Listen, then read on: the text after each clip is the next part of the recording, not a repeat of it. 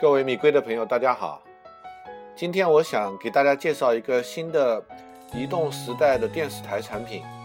叫 Snapchat。我觉得这个 Snapchat 有潜力去颠覆逻辑思维这样一档著名的自媒体节目，因为 Snapchat 呢，可以让我们每个人都成为电视台的主播，而且是个性化的、带有温度的个人电视台。好，首先我给大家介绍一下 Snapchat 这个软件的一个产品背景吧。我是听国外的朋友说，YouTube 为什么亏损了这么多年，到去年才刚刚打平略有盈利呢？是因为 YouTube 是 PC 时代的，而今天在美国，Snapchat 已经把 YouTube 给超越了，因为 Snapchat 是为移动时代而生的。它的创始人呢是从小就玩即时消息。所以在这方面有很多的感受啊，然后它在功能设计上面呢有蛮大的一些进步的。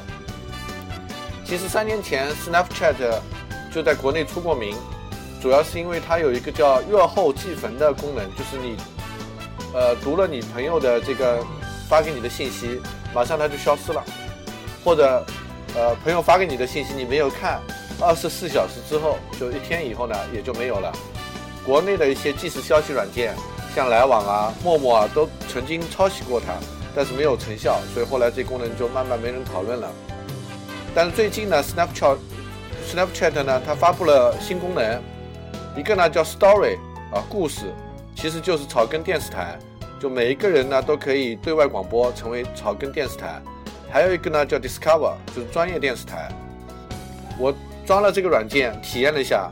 感觉到它的好处呢，就是特别身临其境吧。你看了这里面的视频，就感觉你在故事发生的现场一样。那么，为了跟大家说的清楚一点呢，我想拿 Snapchat 跟国内的两个比较有名的一个微信、一个美拍进行一下对比。首先，跟微信的设计是不一样的啊。Snapchat 打开的缺省页面呢，就是一个照相机的模式。所以它主要是鼓励你去创建照片或者是视频内容的创作为主，然后它没有任何的文字说明，完全是用你的大拇指上下左右滑动来操作的，并且它巧妙地应用了图标的颜色和形状改变来做一些指示。然后呢，如果朋友发你内容呢，你必须要摁住这段视频，摁着它才能播放，如果不摁着它就不能播放。所以呢就。对人的要求很高了，你必须得全力以赴，啊，不像我们在看别的一些社交媒体的时候可以分心，你要玩 Snapchat 的话就要集中注注意力了，所以这也是它的好处，就是特别的占用人的注意力。那么每一个个人呢都可以有自己的对外广播的一个这个故事频道，就是相当于每个人都有自己的公众账号，然后别人可以来订阅，而且的话，官方还每天出版一个他认为最好的。草根内容放到他的这个官方的频道里面去，消费者体验呢，就像是看一个个性化的现场直播电视是一样的。所以微信的话呢，最开始叫在腾讯内部啊叫微邮件，它的体验是写信啊收信这种体验。但 Snapchat 呢，确实是一种分享个性化体验的方式。如果你看里面的视频，感觉自己就在奥斯卡颁奖的现场，或者在一个滑雪场里面。或者他们最近有一个有名的视频，就是纽约的风雪风暴来了啊。那么这个段视频的话，你看起来就感觉自己身处纽约一样。那么他获得的这个观观众的播放量超过了美国最火的电视剧了。那么 Snapchat 跟美拍的不同是什么呢？美拍呢是美图秀秀出的一个超 One One 这个软件的一个短视频的内容分享社区，就美拍更。娱乐性一些，然后它没有那么多的社交的元素在里面。其实我们现在看到即时消息这种社交平台已经成为新一代的操作系统了，它比安卓啊、iOS 啊更加重要，因为它已经成为内容分发、应用分发的一个平台。所以总结一下，Snapchat 的最大的好处就是它用户体验上面更亲密、更私人，而且更能激发人们的创造力。所以现在年轻人用的很多。那我给大家解读一下这个产品在国内的机会是什么。首先呢，国内还没有一个能够像 Snapchat 这样把美拍和微信整紧密结合起来的，既照顾了创造力又照顾了注意力的这么一个软件。我查了一下，有一个叫秒视，啊，秒视有潜力，但是目前很多方面呢，跟这个 Snapchat 差的还是比较远。